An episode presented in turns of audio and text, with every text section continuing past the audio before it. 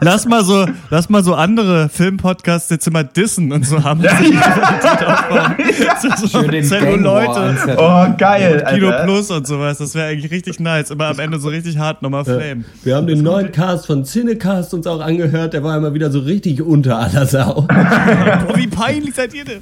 Ja. Doch, das wäre gut, vor allem, das sind Leute, mit denen können wir uns anlegen und die, die zur Not auch verhauen. Das kriegen wir, glaube ich, hin. da wäre ich mir nicht so sicher. Mm. Ja, gut, Klappe die, die Masse. Die, äh, Kloppe die Erste. Dr. Peng, Dr. Peng, Dr. Peng.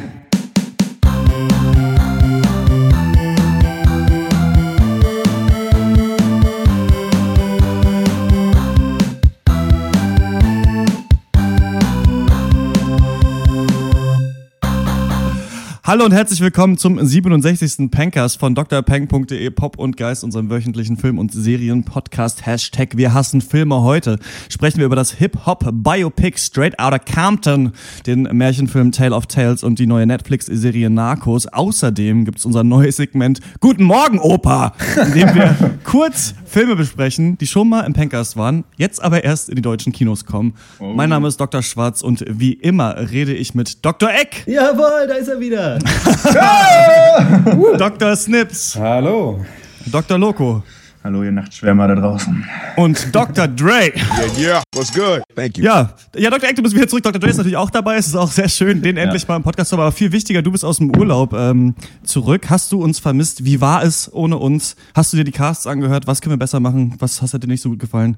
Ich habe so mir die, so die Casts angehört das hat mir so ein bisschen den Urlaub versaut. naja, äh, nee, ich, ich fand die äh, beide stimmig. Äh, äh, den einen äh, einfach in Italien auf der Veranda sitzend äh, mm, angehört. Sehr mm, schön. Den anderen auf ja. der Busfahrt zurück nach Hause. Es war äh, sehr schön. Ich fand mm. die eigentlich beide echt gut. Ja gut, dann ist das jetzt eigentlich das finale Urteil, was wir brauchen, dann äh, bist du jetzt doch wieder raus.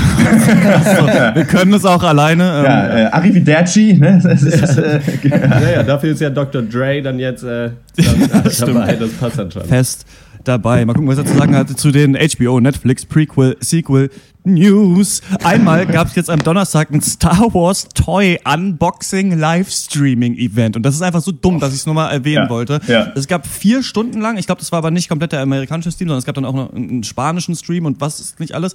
Da wurden jetzt, bevor halt dann am 17. Dezember ähm, der neue Star Wars Film in die Kino, Kinos kommt, halt schon Spielzeuge gezeigt zu diesen Filmen. Und ähm, da gibt's halt, so, manche haben halt, sind halt so Actionfiguren, wo du auf den Knopf drauf drücken kannst und dann sagen die halt Sachen, die sie auch im Film sagen. Und jetzt gibt's halt so Nerd-Videos auf YouTube, wo Leute halt analysieren, was diese Spielzeuge sagen und was oh. dann wahrscheinlich die Rolle dieser Charaktere in den Filmen oh. ist. Hör auf und das reden, hat mich, bitte. Oh. Ja, das hat mich so dolle irgendwie auch äh, an, auch so ein bisschen an Straight Outta Compton, lustigerweise nicht kurz vorher, bevor ich das geguckt habe, äh, gesehen hatte. Dieses absolute Kapital schlagen halt aus so mhm. den, den Sachen, für die man so brennt irgendwie als Nerd, das kann man noch echt übertreiben. Also ich meine, es ist ja. ja cool, man darf ja gehypt sein auf einen neuen Star Wars Film, weil es cool ist, weil man es als Kind kannte und so weiter. Man darf sich freuen über einen NWA Film, weil man, weiß ich nicht, diese Band vielleicht schon länger verfolgt hat oder sowas damals und nicht glauben konnte, dass die so bekannt werden.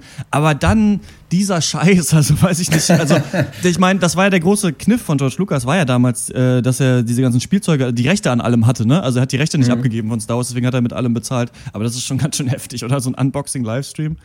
Ja, das Weiß geht nicht. echt einen Schritt zu weit, finde ich. Und das war das dann auch richtig äh, erfolgreich? Also haben sich das dann tausende von Leuten angeguckt, oder? Ich glaube schon, ja. Also ich glaube schon, oh. und da wird halt schon viel analysiert. Und es gibt halt, was ganz witzig ist, es gibt ja diesen Druiden BB-8, heißt der scheinbar, der so ein bisschen ist wie R2D2, der da auf dieser Kugel rollt.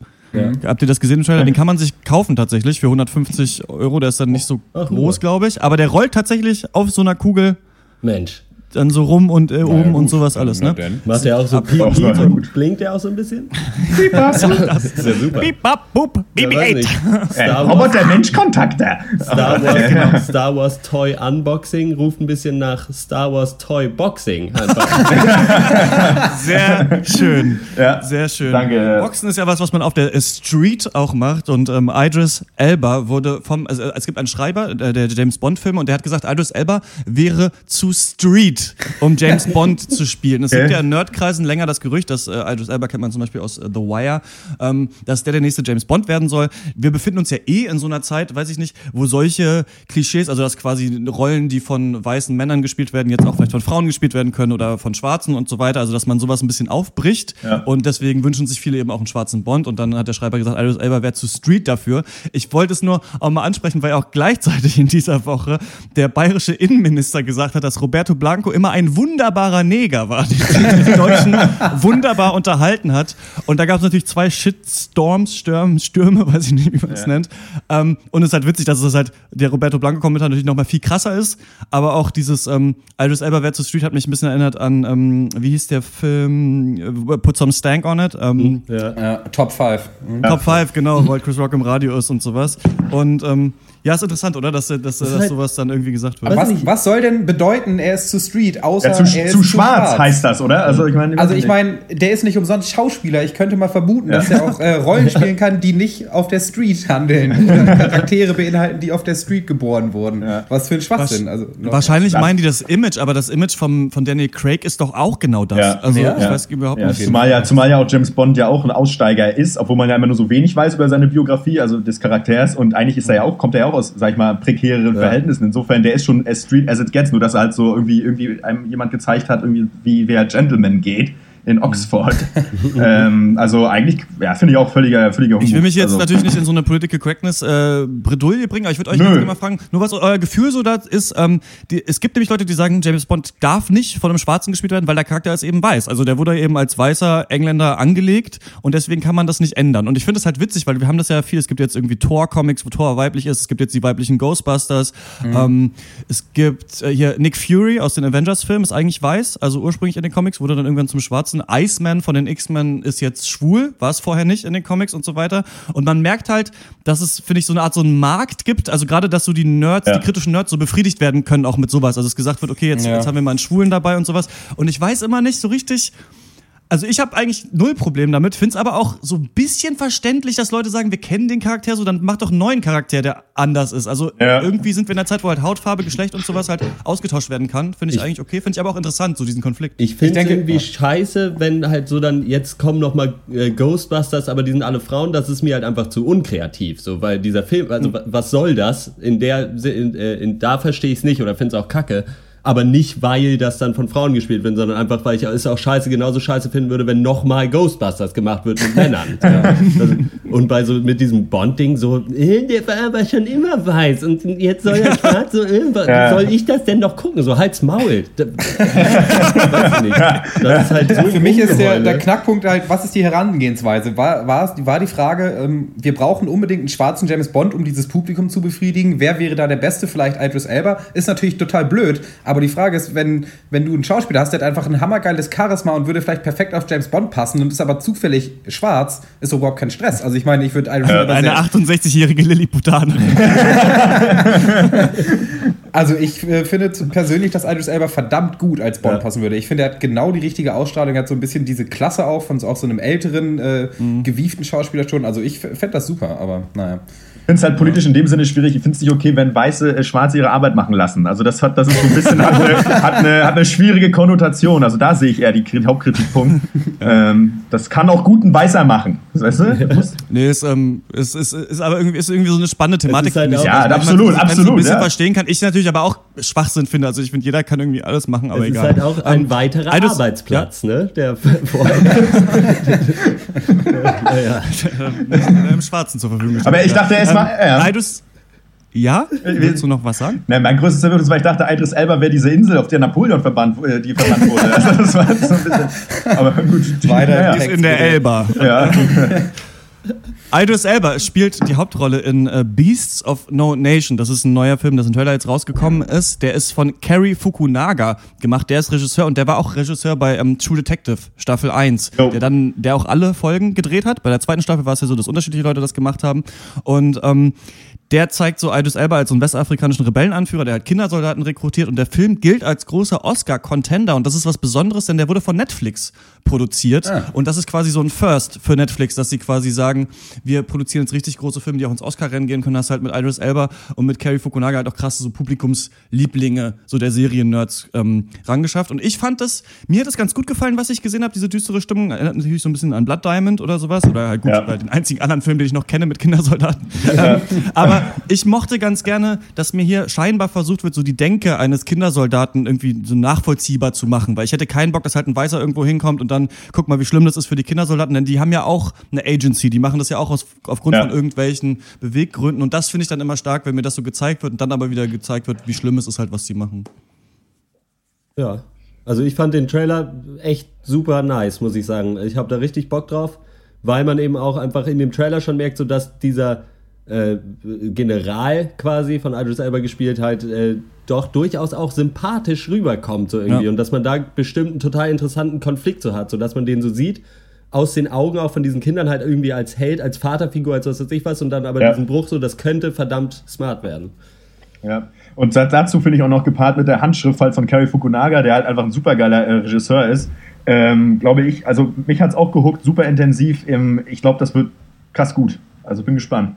Es ist der Trailer raus äh, zu The Danish Girl. Das ist ein Danish? Danish. Danish. Danish. Danish. Danish. Danish, Danish Girl. Ähm, von Film von Tom Hooper. Der hat The King's Speech und Les Miserables gemacht. Und das ist, also, es schreit schon so nach Oscar Bait hoch 1000. Ja. Denn die beiden waren halt beim Oscar super gut besprochen. Mhm. Der Film dreht sich darum, dass in den 1920ern in Kopenhagen ein Mann irgendwann feststellt, dass er sich eigentlich als Frau fühlt und dann einer der ersten ist, der so eine Geschlechtsumwandlung, die sich einer unterzieht und das basiert auf einer echten äh, Person, Name hätte ich nicht rausgeschrieben, Lilly irgendwer. Und der wird gespielt, oder die wird gespielt von Eddie Redmayne, der hat ja letztes Jahr den Oscar gewonnen für seine äh, Performance als Stephen Hawking und auch Alicia Vikander ist dabei, kennen wir aus Ex Machina, die spielt da seine Frau. Und das ist eben, sieht man jetzt einen Film, äh, der sich eben dieser Transgender-Problematik oder Thematik mal tatsächlich auf so einem richtigen Oscar-Drama-Heulfaktor-Niveau annimmt. Ja. Und das finde ich sehr spannend, weil das eine Thematik ist, die noch nicht so stark in der Gesellschaft angekommen ist, wie ja. zum Beispiel Homosexualität. Also das ist so ein bisschen so die The Next Frontier oder sowas, habe ich das Gefühl, auf das wir uns so ja. politisch-gesellschaftlich hinbewegen, dass ähm, das akzeptierter wird. Und da kann ich empfehlen, dieses äh, Bit von Last Week Tonight with John Oliver, da redet er auch über Transgender in so einem, mhm. in einer der letzten Folgen. Das ist super spannend, dass ich das mal anzugucken. Und weil ich muss auch immer noch sagen, so für mich ist es so, ich habe natürlich null Problem damit, dass Leute das machen, aber ich finde es immer noch selbst vielleicht in meiner Erziehung so komisch, dass Leute Geschlechtsumwandlung machen lassen. Also, dass es diesen Prozess irgendwie so gibt. Das ist für mich immer noch, weiß ich nicht, merke ich so, weiß nicht, ob ich da konservativ bin oder sonst was, weil es kann ja jeder machen, was er will. Ich habe da nichts ja. dagegen. Aber ich finde es immer noch interessant, dass es noch nicht bei mir so angekommen, persönlich vielleicht in meiner mhm. Erziehung oder sowas. Und deswegen finde ich es interessant, dass der Film jetzt kommt. Ja. Finde ich ja. auch. Also der Film ist, vor, also wie du schon gesagt hast, relevant wie nie. Also auf jeden Fall. Und Oscar-baitig war er mir jetzt nicht so unbedingt im Trailer. Also nicht so ganz so dolle, wie er auch hätte sein können. Ich fand, Eddie Redmayne war schon wieder super überzeugend in seiner Rolle. Also mich ja. hat er da direkt gekriegt, schon im Trailer. Ähm, das Problem für mich war, wie so oft bei Trailern, man hat den ganzen Film gesehen. Hat man ja, das, ja, das fand schon, oder? Das ja, fand ich ganz, ganz schade, dass da eigentlich schon wieder alle ähm, emotionalen Stufen auch des Films schon alle gezeigt ja. wurden. Wie er anfängt als Mann, wie er langsam wird zur Frau, wie er sich immer mehr als Frau fühlt, wie er sich am Ende dann operieren lässt, wird auch schon mal mit in den Trailer gehauen. Das, das, das muss nicht sein, finde ich. Aber ich glaube, der, der Film hat auf jeden Fall das, das Potenzial, ähm, vielleicht über so Oscar-Bait-Drama hinauszugehen und wirklich ein relevanter Film äh, zu werden, über den man vielleicht auch in 10, 15 Jahren noch redet. Ja, ich musste dem Trailer schon dreimal heulen. Also ähm, es ist schon schrecklich herzerreißend. Ich kann dazu aber wenig sagen, weil natürlich ist das, eine, ist das eine, eine, eine, wichtige Materie, mit der man sich auseinandersetzen muss und auch auf jeden Fall Filme drüber machen soll, gerne. Ähm, ich weiß, ja, bin da, stehe ihm aber so ein bisschen kritisch gegenüber, also ähm, äh, was die Machart angeht, weil das war mir schon wieder das, das weinende, das weinende Cello aus dem, ja. aus dem Wandschrank. Ähm, aber mal schauen. Geht vielleicht auch nicht anders bei der Thematik, weil es ja auch einfach für die Leute tatsächlich, die leiden ja einfach auch einfach darunter bis, ne, also das ist ja auch ein Leidensweg, den man da durchmacht ja. in diesem äh, Prozess und das passt vielleicht dann auch. Ähm, ja. Ich denke auch, dass es genau. ganz okay werden könnte auf jeden Fall. Und trotz dem schlechten Nach so ein bisschen Beigeschmack von mal wieder ein Biopic haben wir es hier wirklich einfach mit einer Geschichte zu tun, die ich auch auf jeden Fall nicht kannte und äh, ja. in, so, dementsprechend auch, also die sehr interessant von der Thematik her ist. Insofern ist das vielleicht mal ein Biopic, was äh, die Welt vielleicht gebrauchen kann. Genau, ja. das denke ich auch. Also spannend und ich finde Eddie Redman auch super in der Rolle. Also ja, man weiß nicht, wie, wie man da, ja. also allein im Trailer schon so, ähm, wie er dieses Leiden ausdrückt, wie, er, wie man auch sieht, so dass er, dass er in beide Rollen auch so reinpasst, irgendwie, ja. die er da spielen soll. Also das finde ich ganz spannend. Was super lustig ist, einfach, dass die Augsburger Allgemeine Überschrift gelesen Filmfest Venedig, Girl, Eddie Redmayne spielt eine Frau. oh nee. Also das, ey, oh. Leute, gut, also klar, man muss natürlich irgendwie Überschriften haben, die Leute klicken, so Eddie Redmayne als Transgender oder sowas wäre vielleicht für die Leser der Augsburger Allgemeine nicht so, aber da muss ich schon wieder so lachen, wo ich so dachte, ja genau, da, darum geht's. Ja. ey, wenn, ey, wenn Carla Kolumna sich mit Transgender auseinandersetzt, dann kommt das raus. Ja. Um, Aber übrigens ist auch ein deutscher Schauspieler dabei, ein großer Sebastian Koch, den man auch kennt aus vielen größeren Produktionen. Äh, weiß nicht, kennt ihr wahrscheinlich nicht, ihr seid ja nicht so mit Bildern deutschen genau aufgewachsen. Aber denke, zum Beispiel das Leben der anderen und natürlich die berühmte deutsche Stauffenberg-Verfilmung, äh, nicht zuletzt. Egal. Wir kommen zum nächsten Segment. nee, wir, haben, wir haben uns eine neue Rubrik ausgedacht und äh, die heißt Guten Morgen, Opa und das ist der Trailer.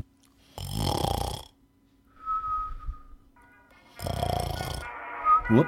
Oh.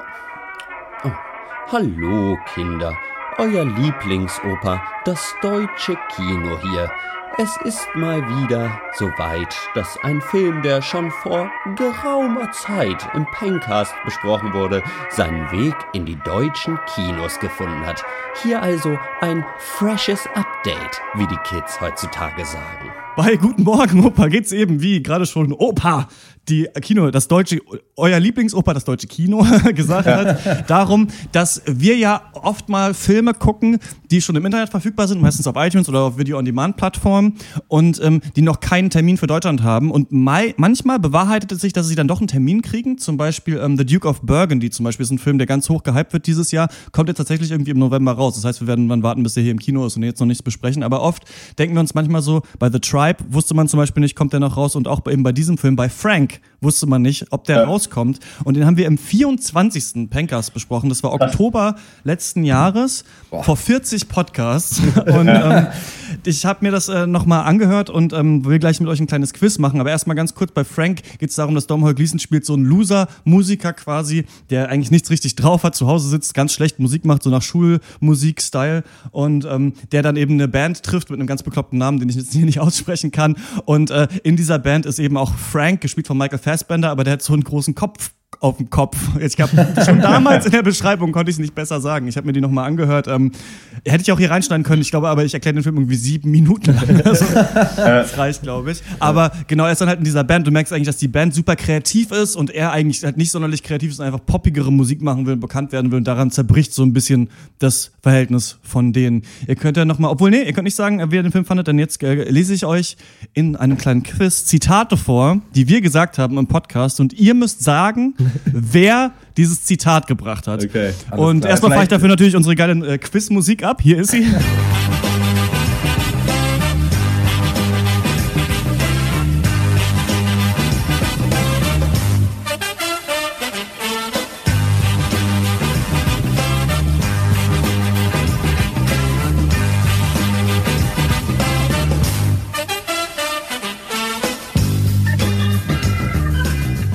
So, die Regeln sind äh, folgende. Ich ähm, frage euch, na, sagen wir mal fünf Zitate, sagen wir mal sechs. Wir okay. machen sechs kleine Runden. Ich fange an, ein Zitat vorzulesen. Wenn ihr denkt, dass ihr wisst, wer das gesagt hat, könnt ihr es reinrufen, bevor ich fertig bin mit Vorlesen. Wenn das aber ja. falsch ist, seid ihr raus für die Runde. Dann lese ich weiter uh. vor, dann haben die anderen beiden okay. die Chance, das zu uh. machen. Okay? Risiko. Hohes Risiko. Alles klar, es geht los mit Runde 1. Achso, ich versuche natürlich das äh, so vorzulesen mit einer anderen Stimme, damit es nicht so ganz klar ist. Ich muss sagen, ich mochte die ersten zwei Drittel des Films gerne, aber der Dr. letzte Snips. Akt des Films, das ist vollkommen richtig. Yes. Verdammt, aber der letzte Akt des nicht? Films macht ihn schlechter, als er sein müsste. Dann gibt es diesen ganz starken Bruch im Film und der wird extrem ernst. Da hört der Film für mich auf zu funktionieren, weil der Zusammenhang zwischen den zwei Teilen des Films nicht mehr vorhanden ist und am Ende weiß der Film überhaupt nicht mehr, wo er hin soll. Hat Dr. Snips gesagt. Ich muss mir kurz eine Liste anmachen, wer wie viele Punkte hat. Ärgerlich. Ja. Ärgerlich. Typischer, ein typischer Snips. Ja, ja okay. das stimmt. Das Zitat haben wir. Beim Bruch war es klar. Dr. Gehaltvoll ist der beste Bruchrechner. Dafür Nächstes Zitat. Ja. Die ersten paar Twitter-Posts, die sie eingeblendet haben, fand ich ganz cool. Vor allem den ersten. Der sitzt zwei Minuten am Laptop und schreibt dann, hab den ganzen Tag an Songs gearbeitet. Äh, Dr. Schwarz. Dr. Schwarz. Das ist falsch. Ah. Dr. Äh, Loco, du hast noch eine Chance? Ja, das war ich. Ja, das war ja. yeah. Oh Mann. Äh, so, damit hat Dr. Loco auch einen Punkt. Juhu. Und wir Geil. kommen. Also, unsere Zuhörer sollen natürlich eifrig mitraten. Ne? Also, genau. ähm, Normalerweise würde man ja denken, dass dieser Außenseiter irgendwann von allen geliebt wird und die Band erfolgreich ist. Das passiert aber so genau nicht. Er kumpelt da ja nicht am Ende mit jedem ab und die Dr. Band Schwarz. ist. Das ist vollkommen richtig. Das habe ich ah, gesagt. Kumpeln war klar. Und die Band ist der mega Success. Es passiert quasi die Antithese dazu und das fand ich ziemlich interessant. Vielleicht hätte ich aber den anderen Film lieber gesehen, der 0815-Film, der mir eine Erfolgsgeschichte gezeigt hätte. Das nächste Zitat, das war nix. Dr. Eck. Ich habe natürlich ja. nicht, also es ist ja wie bei Interviews, ich habe das jetzt nicht im O-Ton mit allen Stammlern immer aufgeschrieben, sondern so ein bisschen äh, ja. gestreamlined. Okay, alles klar. Wir kommen zu Runde 4. Kann man sich schon angucken, Dr. Und Eck. Was? Dr. Eck. Ja, das ist vollkommen richtig. Ist man du solltest den Dr. Eck.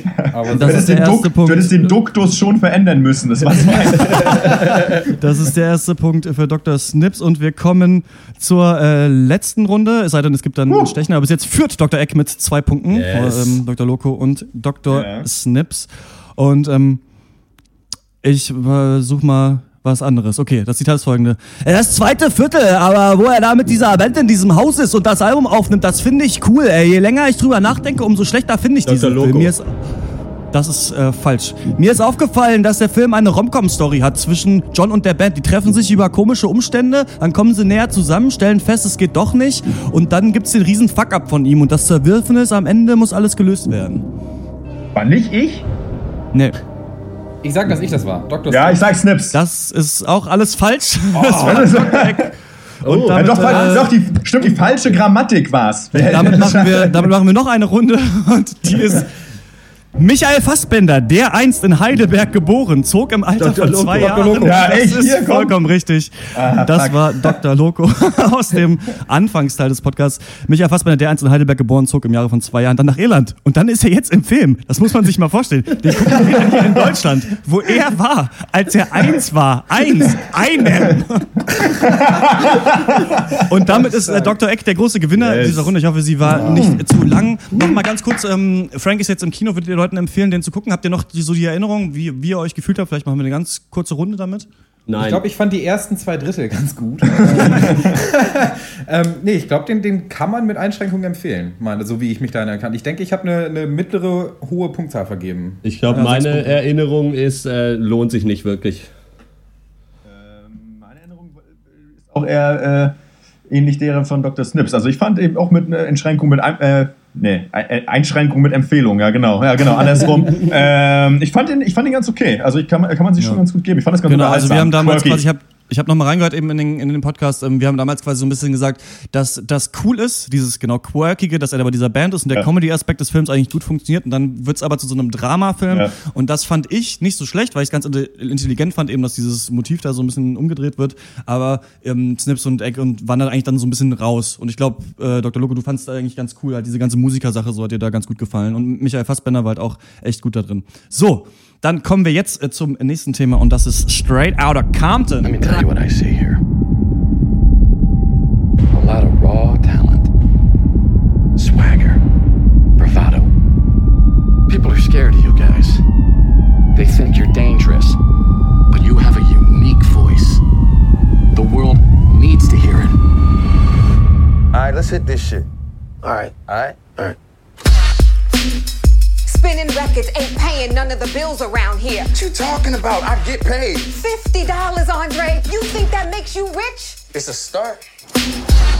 Hey, Q, what you a poet now? The flyest one you know, nigga. you got them rocks? That hard shit. You know that's all I do. I got a cold ass beat. That hardcore reality rap. So what you talking about doing? Cruising down the street in my 6'4". Hey, that was dope, eh?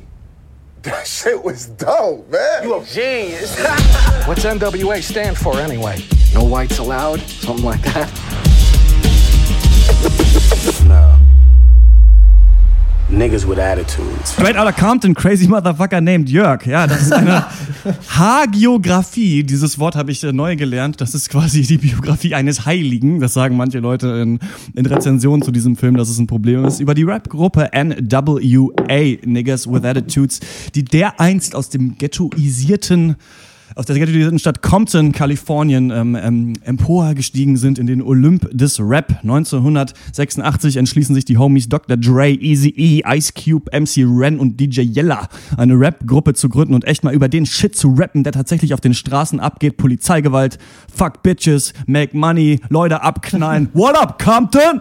Und äh, Easy-E gründet das Label Ruthless Records mit dem shady Businessman Jerry Heller und dann geht's dann auf große Tour, bis rauskommt, dass Heller so ein bisschen die dummen Ghetto-Boys verarscht und die dann so getrennte, getrennte, getrennte Wege gehen. Swear oder Compton besteht so ein bisschen aus Rumgehänge, Scissor, Gesippe im, im Studio abgammeln, auf Hotelzimmern feiern, natürlich immer größeren Hallen, so den Next-Level-Shit vor Publikum zu droppen und irgendwann mischt sich eine ganz schöne Prise Drama in den Eintopf. Der Regisseur heißt F. Gary Gray und der hat vorher hauptsächlich Videos für Dre und Ice Cube gedreht.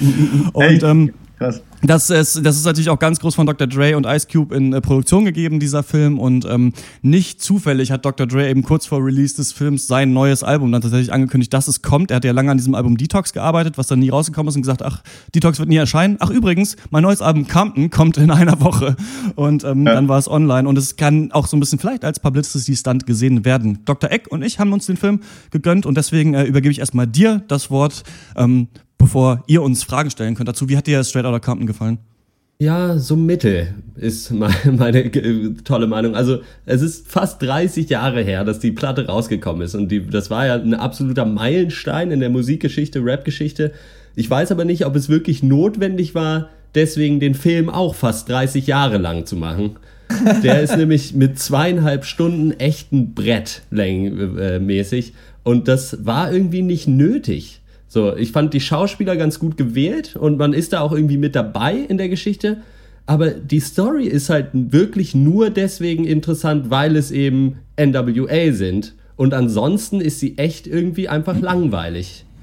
Ja, das ist genau auch mein Gefühl dazu gewesen. Ich finde einfach dieses, auch wenn sich Ice Cube und Dr. Dre einreden, dass hier eine interessante Story versteckt ist, ist es nicht. Oder sie haben die Story nicht gesehen, die sie hätten erzählen können. Ja. Das ist ganz krass. Also ich meine, die Hauptstory des Films ist eigentlich, unterschreib keinen Vertrag, bevor ein Anwalt den durchgelesen hat, sonst wirst du über den Tisch gezogen. Da gibt es so viele Szenen, wo sie die unterschreiben ja. halt den Kackvertrag bei Heller und dann immer so, ja, aber vielleicht verarscht er uns, ja, vielleicht nicht. Nee, der ist cool, Mann, lass mal mit dem mitgehen und sowas. Und dann so, nee, ja doch. Und dann geht einer halt, Ice Cube ist irgendwann klug genug, aus sich aus diesem Vertrag zu entfernen unterschreibt gleich den nächsten dummen Vertrag, bis sie halt irgendwann mal nach 20 Jahren einen Freund durchgucken lassen und merken, fuck, wir werden hier verarscht. Und ähm, was mich auch ein bisschen anguckt, ist das, und so habe ich auch ein bisschen das Gefühl, Sido und Bushido haben dieses Album 23 mal aufgenommen, wo sie beide zusammen rappen. Ich glaube, das war nicht so ein großer Erfolg, aber das war halt, da haben sie in einem Interview gesagt, dass es halt ein guter Business-Move ist. Und so werden halt diese Rapper von der Straße irgendwie so zu Businessmen.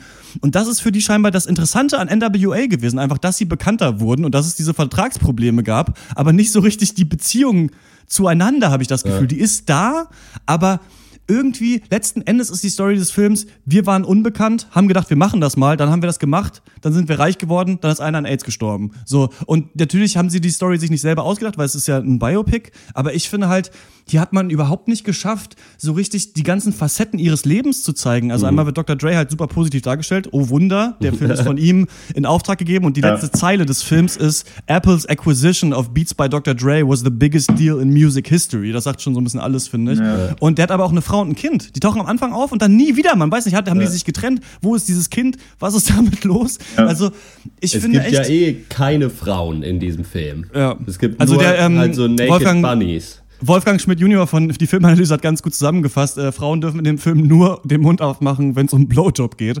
Das fand ich, hat es sehr schön auf den Punkt gebracht. Ja. Kann ja sein, dass die sich auch so sehen, ne? Also dass die halt auch so, dass Frauen für die nicht wichtig waren oder sonst was gut ist, zeigt halt deren Karriereweg aus deren Sicht. Aber das wäre halt viel interessanter gewesen, wie die damit umgehen und so. Und so ist halt viel Drama.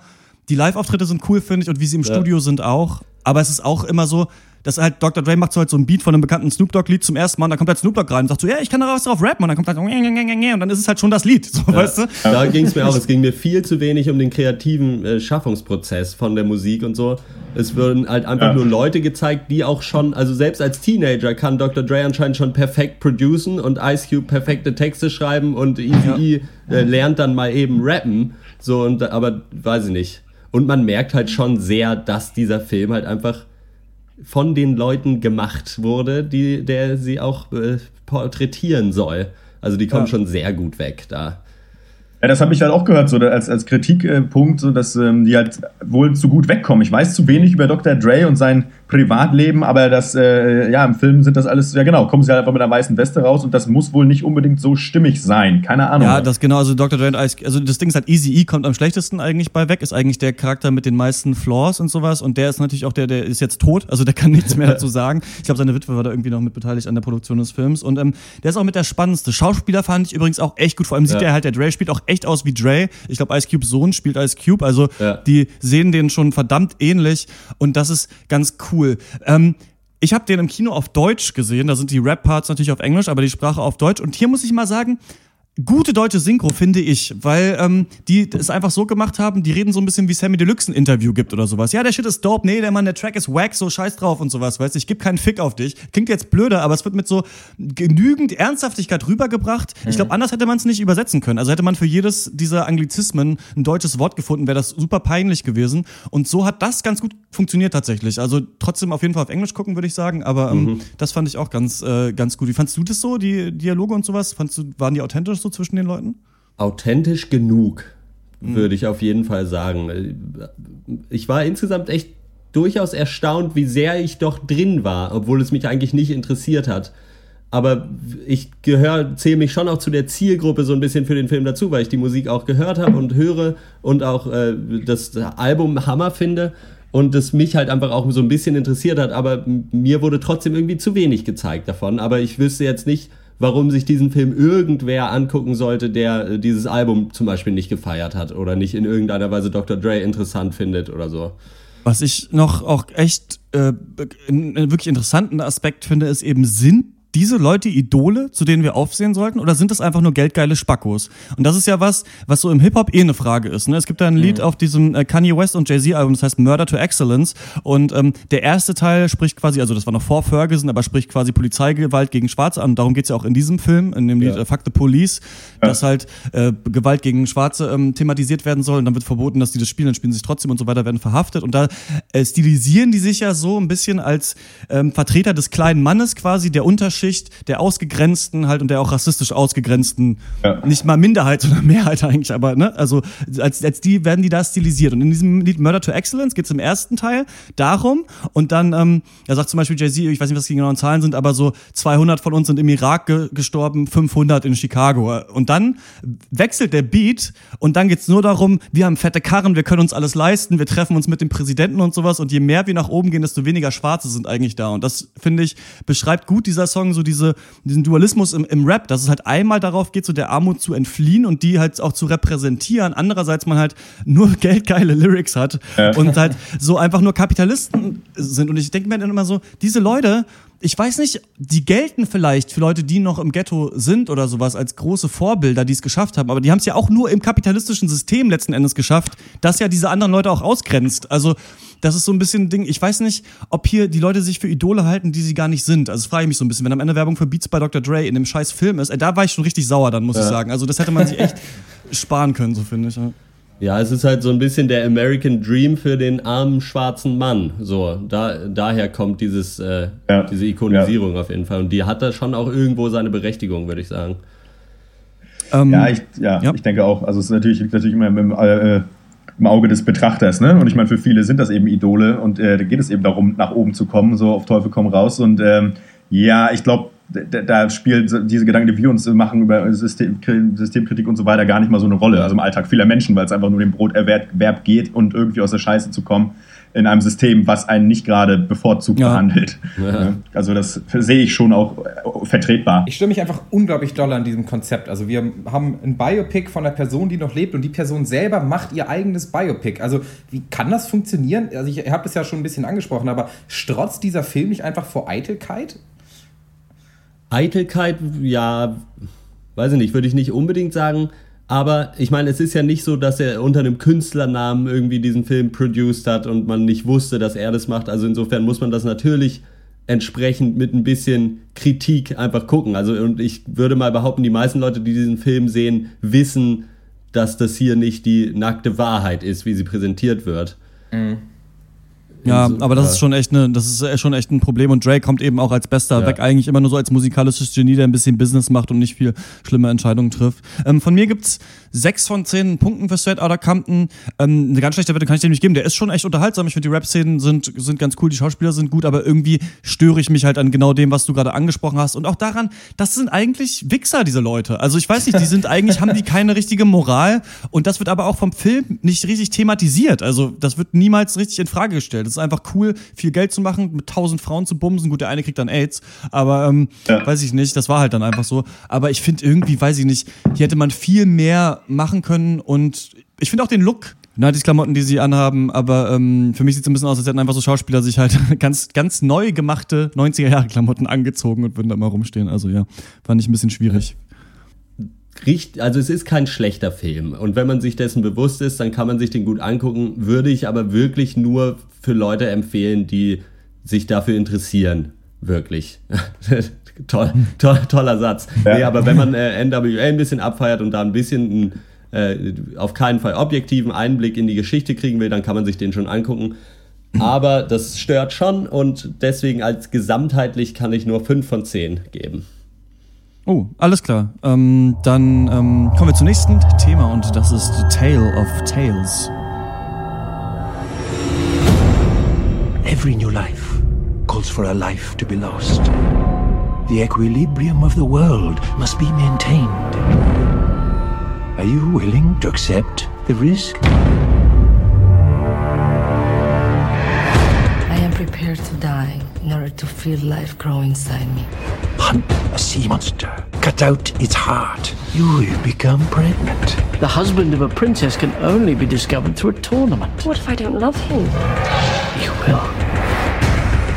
Where have you been hiding all this time? How old are you?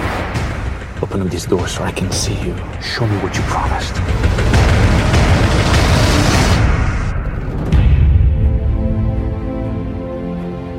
You're a prince.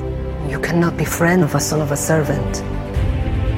If I ever see you with him again, you will both regret it. We have to keep this a secret between you and me. Tale of Tales ist ein Fantasy-Film und das englischsprachige Debüt von Matteo Garone äh, mit Selma Hayek, Vincent Cassel, John C. Reilly und Toby Jones. Und es ist quasi eine Märchen, Märchenverfilmung, wo in dem drei Märchen aus dem Pentamerone verfilmt werden. Das ist das so ein bisschen das erste Märchenbuch der Welt, irgendwie 1630 oder so erschienen.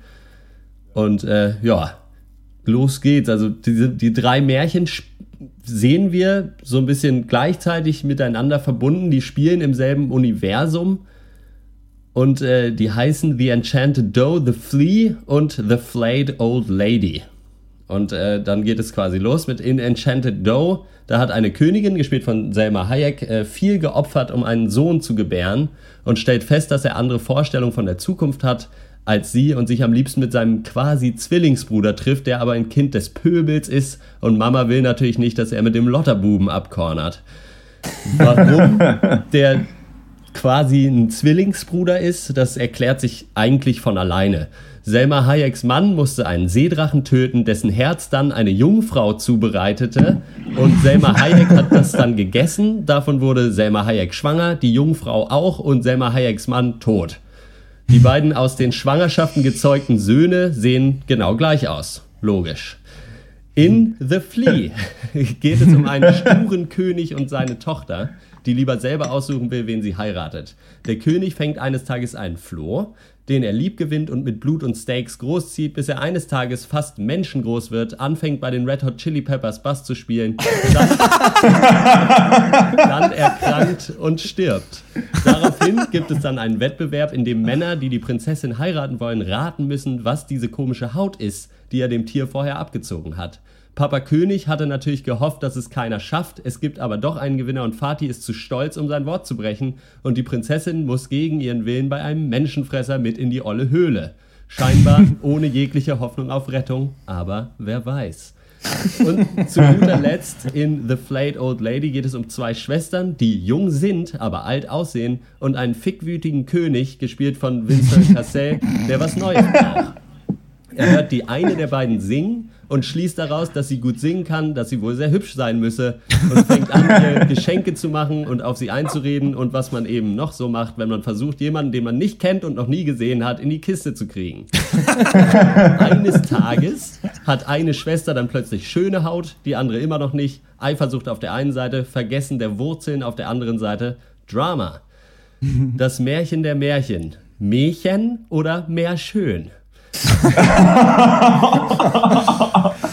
Das ist ein sehr oder ein wunderschöner Film, möchte ich fast sagen. Von ja. der Cinematografie und auch vom Setdesign ist es wirklich fantastisch, was hier gezeigt wird. Ab und zu sieht es ein bisschen aus wie Gaukler aus, auf dem Mittelaltermarkt, aber die meiste Zeit hat man hier echt einen tollen visuellen Stil gefunden und auch an sich ist so die, die Emotionen, die dieser Film überträgt, sind ganz spannend, finde ich, weil es eben auch dieses ursprünglich dreckige, sexuelle, gruselige, auch das Grimms Märchen ja eigentlich auch mal hatten, irgendwie so ein bisschen in sich vereint und deswegen finde ich diesen Look ganz stark. Mein Problem des Films ist, ist, dass es nicht wirklich, finde ich, funktioniert, drei Märchen zu ver äh, ver vermengen. Denn ähm, das ist ein bisschen so wie folgendermaßen. Am Rande eines großen Waldes wohnte ein armer Holzhacker mit seiner Frau und seinen zwei Kindern Hänsel und Gretel. Sie waren so arm, dass sie oft nichts zu essen hatten. Nur eine Teuerung kam, mussten sie jeden Abend hungrig zu Bett. Es war einmal mitten im Winter und die Schneeflocken fielen wie Federn vom Himmel herab. Da saß eine Königin an einem Fenster, das einen Rahmen von schwarzem Ebenholz hatte und nähte. Es geschah, dass sie sich mit der Nadel in den Finger stach und es fielen drei Blo Tropfen Blut Blut in den Schnee. Ein König hatte eine Tochter. Sie war über alle Maßen schön, aber dabei so stolz und übermütig, dass ihr kein Freier genug. Wer hat welche Tochter? Wo sind die Kinder? Was ist hier los?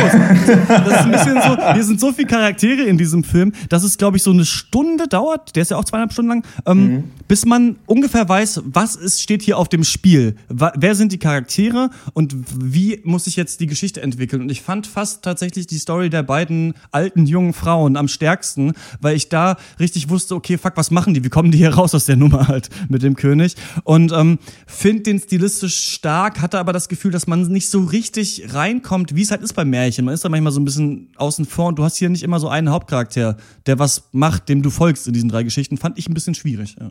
Ich hatte, glaube ich, ein anderes Hauptproblem mit diesem Film. Und das ist einfach das, das Konzept an sich, aber auf eine andere Art und Weise. Also, was mich nicht überzeugt hat, ist, ähm, dass der Film für mich einfach keine Tiefe hat. Also null. Also, der Film ist ja keine Märchenadaption in dem Sinne. Es ist auch kein Film auf Märchenvorlage. Es ist ein Abbild.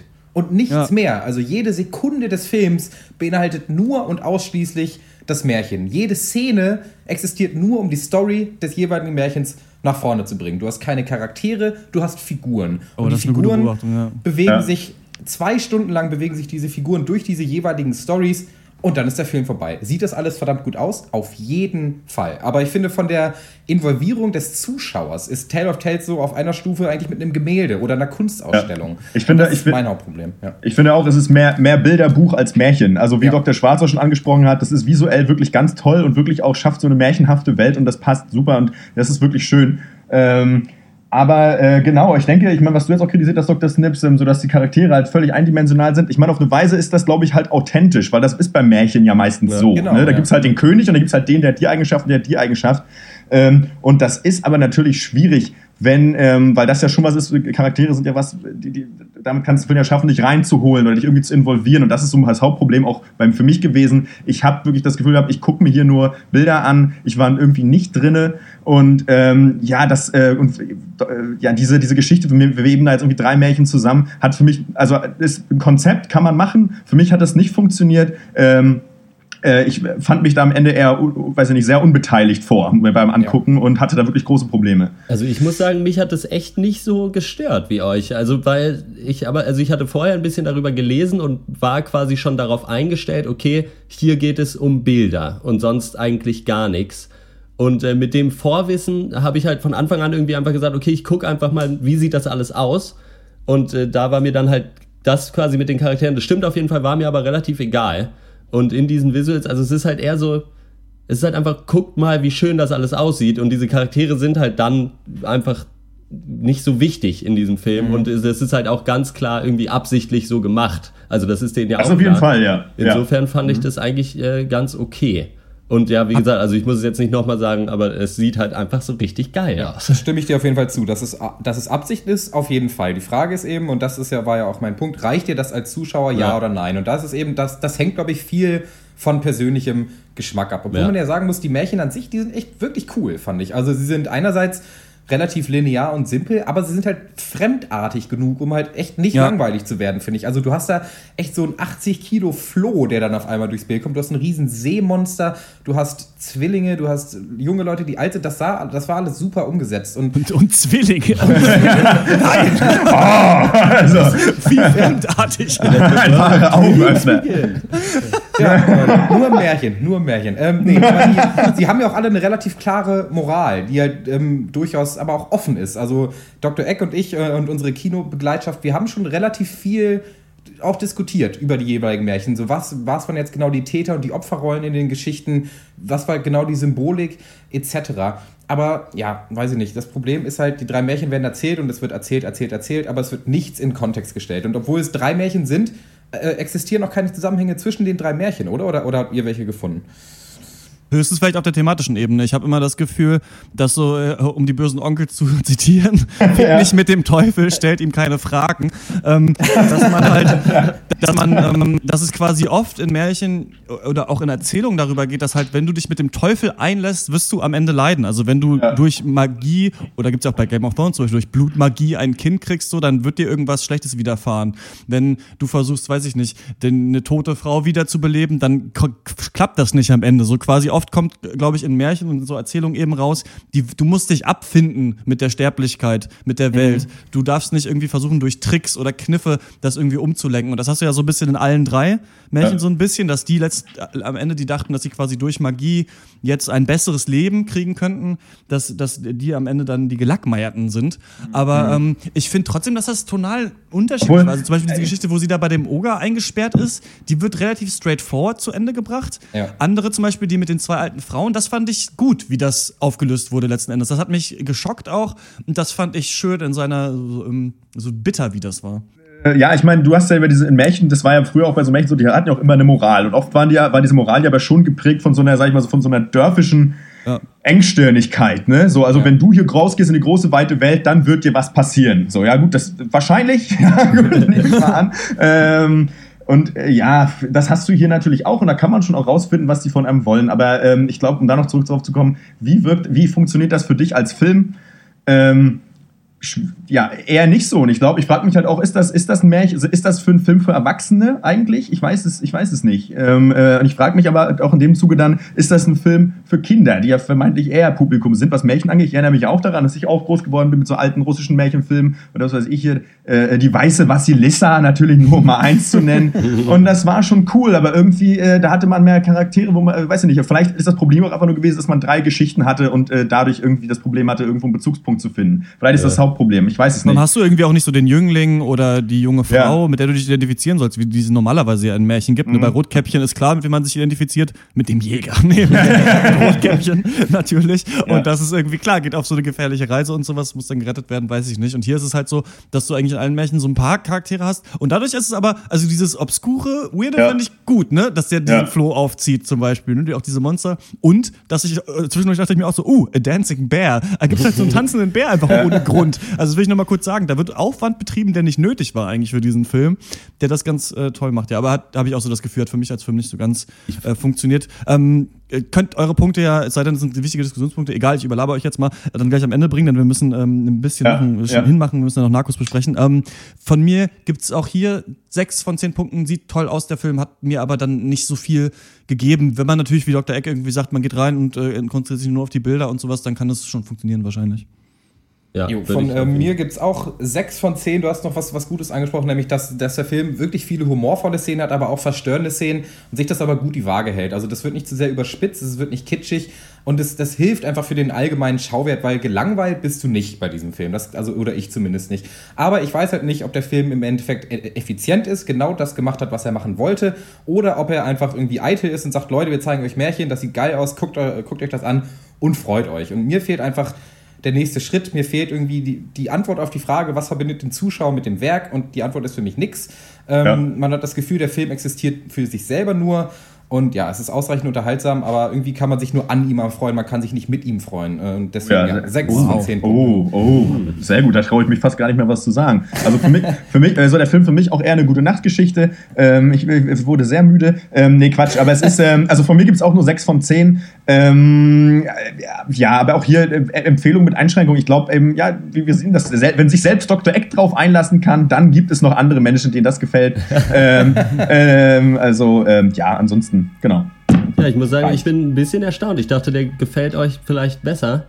Ich finde den aber sehr, habe ich sehr schwer getan, auch mit der Bewertung, weil es so ein bisschen so ist, das hat Dr. Snips ganz treffend gesagt, wie ein Gemälde zum Beispiel. Man kann davor stehen und sagen, äh, und sagen, okay, hier die Pinselstriche oder also die Technik ist wirklich großartig, aber wenn einem dann das Bild trotzdem nicht gefällt, dann ist halt die Frage, so, was macht man? So, und weil, also die technische Umsetzung hiervon äh, ist halt einfach richtig, richtig, richtig gut. Und ich muss auch sagen, mir hat es schon einfach gefallen. Ich hatte Spaß dabei. Und äh, ich glaube, die Frage, worauf es darauf ankommt, ist, inwiefern man sich halt davon, darauf einlässt, dass man hier eben ein Bilderbuch gezeigt bekommt oder eben nicht. Und ich konnte mich darauf einlassen, ich gebe mal siebeneinhalb von zehn. Alles klar. Dann äh, kommen wir, ach so, wenn ihr den gesehen habt, da draußen, fandet ihr ihn auch so gut, fandet ihr ihn auch so schlecht, fandet ihr ihn auch so mittel, dann äh, kommentiert doch einfach den Cast auf Dr. Peng oder äh, schreibt uns mehr an drpeng at gmail.com und wir kommen zur neuen Netflix-Serie Narcos. Imagine you were born in a poor family, in a poor country, and by the time you were 28 years old, you have so much money you can't even count it. Señores, yo soy Pablo Emilio Escobar Gaviria, haciendo negocios, así que pues fresco. Ustedes eligen plata o plomo. But I don't want to get ahead of myself. I'm Steve Murphy, drug enforcement agent. In 79, the bad guys I was chasing wore flip flops. Why you running, huh? What you got? What is that? When I started, a one kilo grass bust was cause for celebration. Before long, we were seizing 60 kilos of coke a day. The hippies had been replaced by Colombians, and these guys didn't wear flip flops.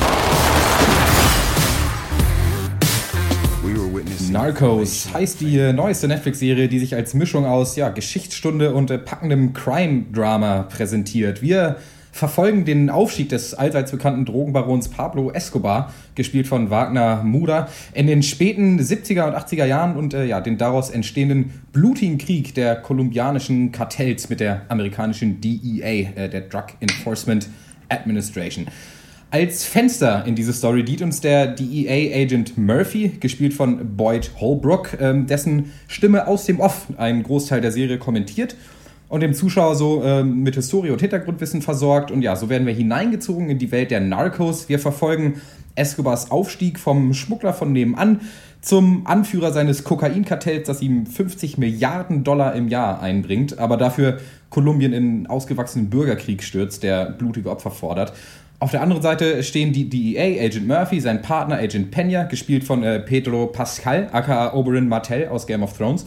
Ja, und die kolumbianische Regierung, die sich mit aller Macht dagegen wehrt, ihr Land an die Drogenpusher zu verlieren.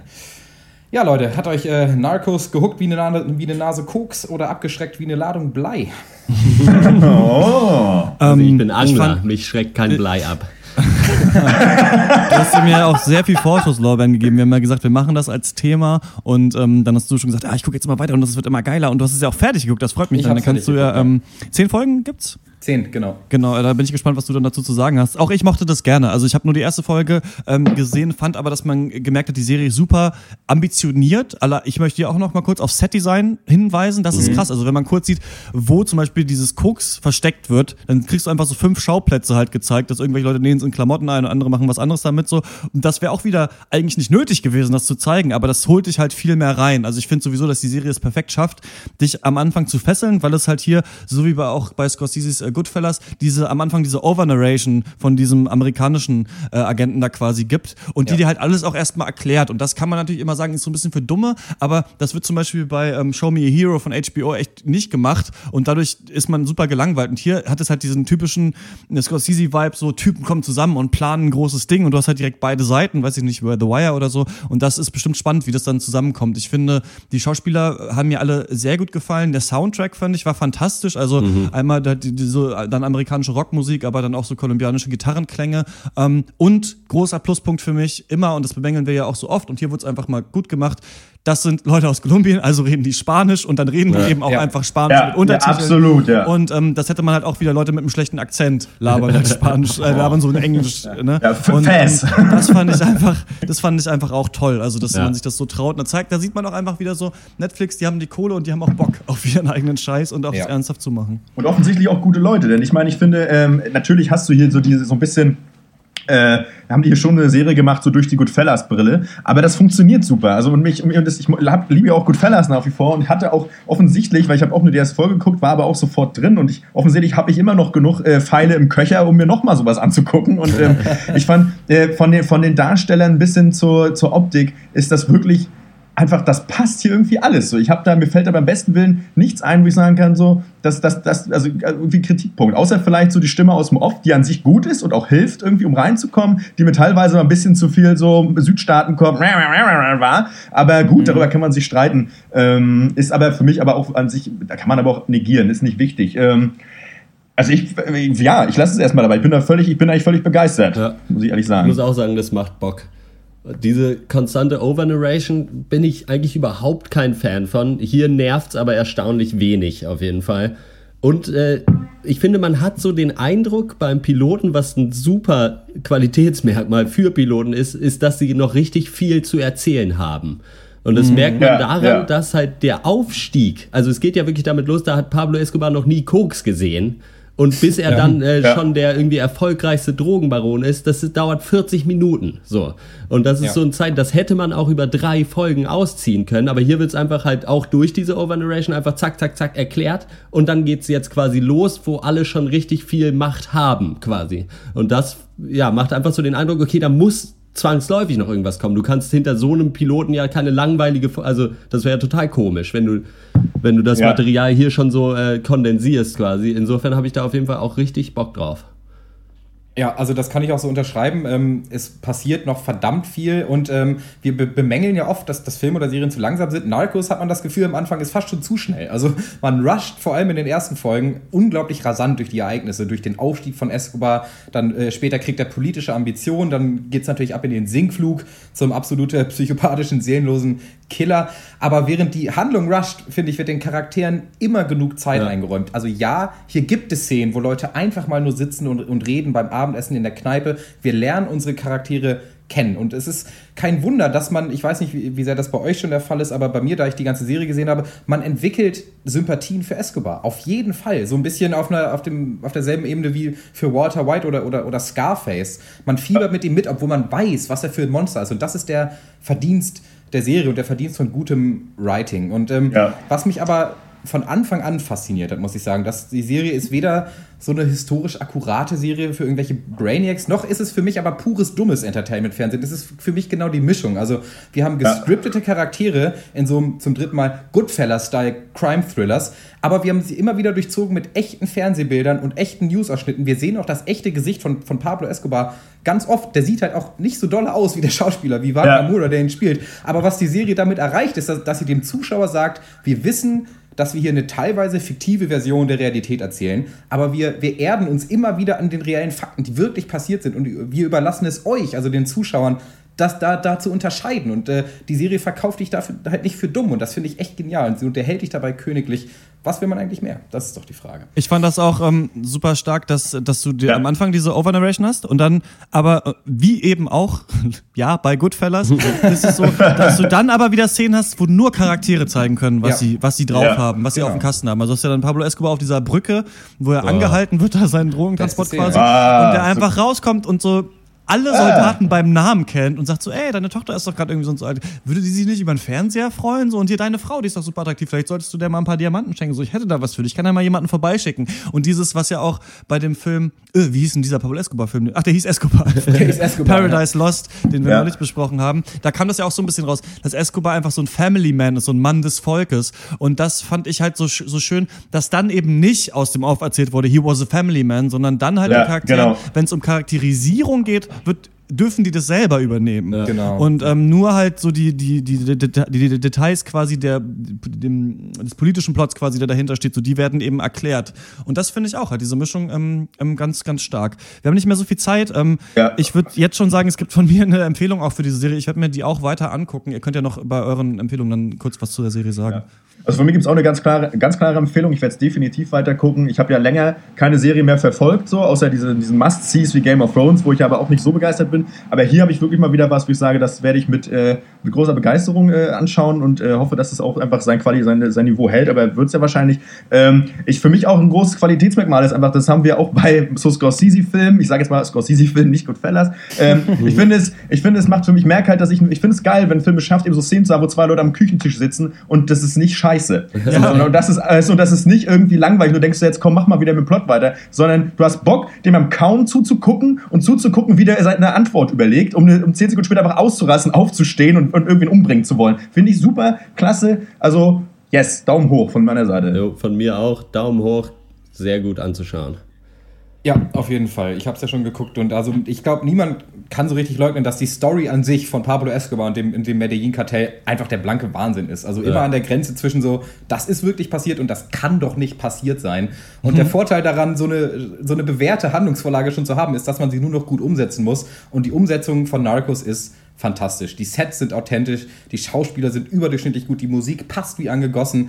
Ähm, die per permanente Overnarration funktioniert als Erzählwerkzeug vortrefflich, auch wenn die äh, teilweise platt ist, da würde ich dir zustimmen. Ähm, ja, wenn wir mehr Zeit hätten, würde ich auch noch die Kameraarbeit loben, das äh, spare ich mir mal. Insofern eine Riesenempfehlung von mir. Alles klar. Ähm, das ist ja mal schön, ne? dass wir mal eine ja, Serie gucken oh. und sagen, dass es gut ist. Das gab es auch ja. irgendwie schon jetzt schon länger nicht mehr. Das ist, das freut mich. Ähm, dann kommen wir zur Abschlussrunde. Was hat uns sonst popkulturell bewegt? Ähm, ich habe mir mal wieder äh, alle Stand-up-Programme von Louis C.K. angeguckt. ähm, ich glaube, es gibt sechs Specials, die er hat, sind immer eine Stunde lang.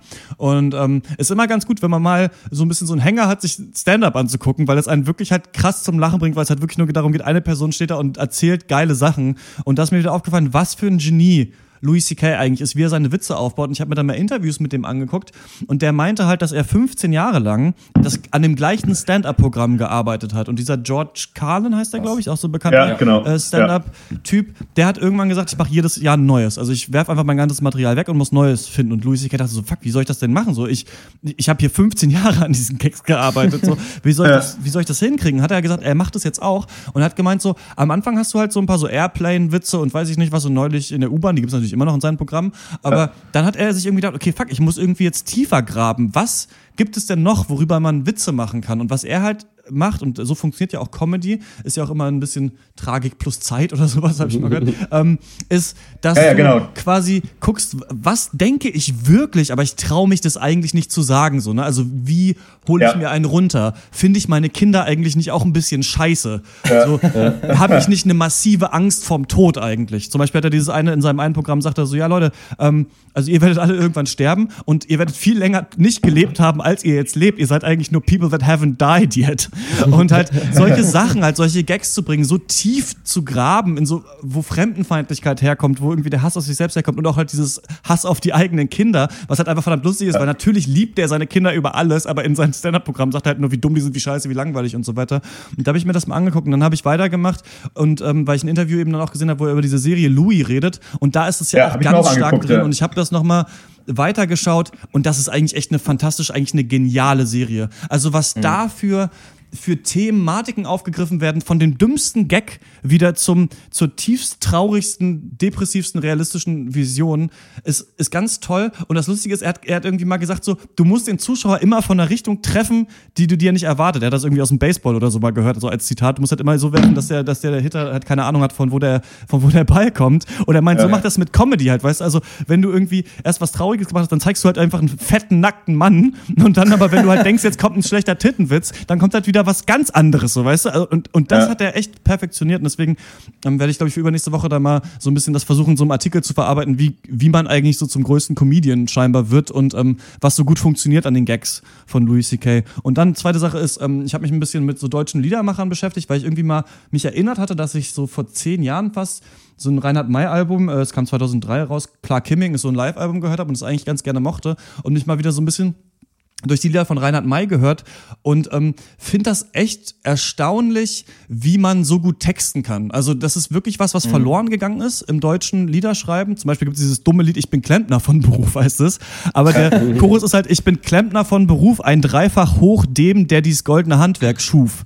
Und das ist schon sowas, das würde heute keiner mehr hinkriegen, glaube ich, sowas zu sagen. Und ähm, ich mag ganz gerne, ich habe ja nochmal geguckt, Bettina Wegner mag ich auch ganz gerne, ähm, diese Alt-68er Kritik so ähm, am Staat, am Militär, daran, an so Ja-Sagern, am Schulsystem. Das ist ganz cool. Also so ein Lied zum Beispiel, Nein, meine Söhne gebe ich nicht. Da geht es ja darum, die kommen nicht ins Militär. So niemand, ja. keiner meiner Kinder wird jemals eine Waffe halten. Oder ganz tolles Lied ist auch Zeugnistag. Da geht es darum, dass er halt ein Zeugnis kriegt und er hat halt nur Fünfen und fälscht halt die Unterschrift auf diesem Zeugnis und bringt es wieder hin. Und das fällt natürlich auf. Und die holen seine Eltern an die Schule und seine Eltern sagen beide so, ja, nee, das ist meine Unterschrift. Das habe ich so unterschrieben halt, klar.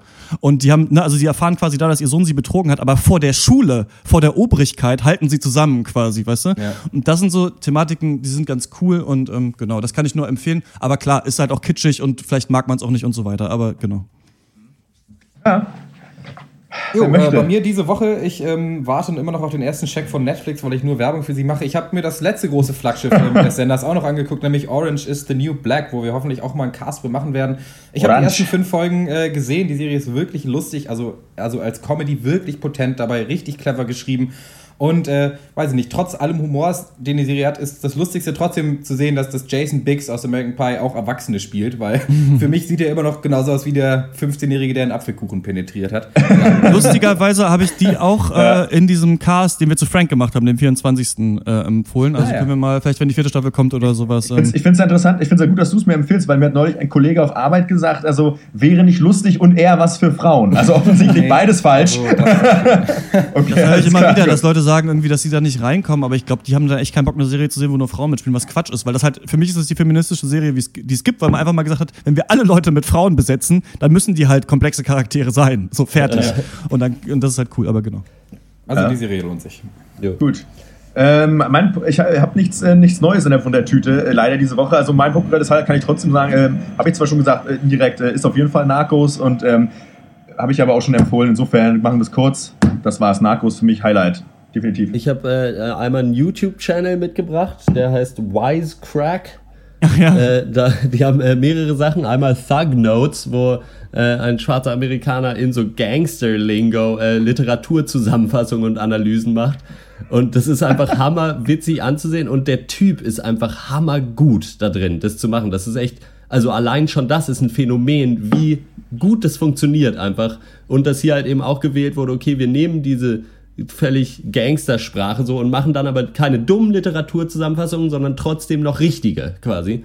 Das finde ich ganz ja. interessant. Einen anderen Channel oder eine andere Sache, die die auch noch machen, ist irgendwie Earthling Cinema, wo von so einem Alien äh, halt Erden Filme rezensiert werden, mit halt, wo es dann halt immer so falsch ist, so, weil die halt von Filmen halt völlig falsche Vorstellungen der Erde kriegen. äh, kann man sich auch ganz gut angucken. Heißt Wisecrack. Dann habe ich äh, noch eine Folge Blunt Talk gesehen. Das ist eine neue Serie auf Stars in Amerika, äh, wo Patrick Stewart, Ja, einen genau. alternden Briten in Amerika, ja spielt, sein, der eine gehört. Talkshow, die den Bach runtergeht und ein Drogenproblem hat. Äh, ich dachte, es wird richtig kacke. Es ist nicht sonderlich gut, aber doch teilweise ganz witzig. Und, also das ist halt, man merkt so ein bisschen, dass das einfach nur für so die Demografie von Leuten, die Patrick Stewart abfeiern ist. Und ich glaube, die können da aber sehr gut auf ihre Kosten kommen. Also wenn jemand einfach immer schon lachen muss, wenn Patrick Stewart irgendwas ein bisschen Dummes macht. Also da gab es ja irgendwann mal eine Folge hier Extras. Ja, die ist so drüber- lustig. wo- I've So ein bisschen everything. ist es schon. Also, also da, es gibt schon ein paar ganz gute Lacher. Vielleicht gucke ich irgendwann mal noch eine zweite, aber äh, ja, geht. Ja, alles klar. Ne, haben wir alle? Jo. Ja. Nein. Ja. Ach, Dr. Dre, was ist denn dein popkulturelles Highlight? Yeah, man. Well, you know, we're finishing up the Straight Outta Compton movie. You know, me, Cube, Gary Gray, we um, we're blasting off with it. I'm really excited about it. Aha. Ah, fuck, ich habe vergessen, was zu empfehlen. Ja. Scheiße. Den YouTube-Channel von Finn Kliman. Das ist so ein geiler norddeutscher Jung. Und der baut einfach Sachen, zum Beispiel einen pneumatischen Selfie-Stick mit einer Bockwurst. Und äh, das kann. Oder baut einfach eine Mauer. Und das sind halt seine YouTube-Videos. Und das ist halt herrlich anzuschauen, weil der Typ halt einfach so eine geile norddeutsche Mundwerk hat. Und das kann man, musste mal reingucken. Wie heißt Ja, habe ich auch empfohlen bekommen. Finn Kliman. Finn Kliman, okay. Alles Ja. klar, dann hören wir uns nächste Woche wieder, wo wir, was ich euch aufdrücke, über Fuck You Goethe 1 und 2 sprechen werden, um mal zu gucken, ob es vielleicht ist es ja doch ganz lustig.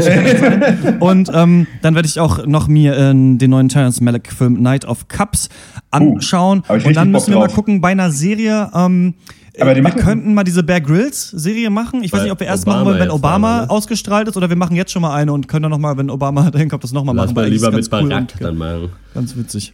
Na gut, da reden wir dann im Privaten drüber. Wenn euch der Pencast gefällt und ihr den gerne hört, dann äh, gebt uns bitte eine Bewertung auf iTunes. Am besten natürlich eine gute, wenn euch gefällt. Aber das hilft uns, damit er da so ein bisschen weiter äh, hochwandert in, den, ähm, in dieser Liste und auch andere Leute, die ähm, Filmfans sind, darauf äh, stoßen können. Wenn ihr Meinung habt, dann kommentiert den Pencast auf Dr. Peng oder schreibt uns eine E-Mail an drpeng.gmail.com oder tweetet natürlich at Twitter. Dr.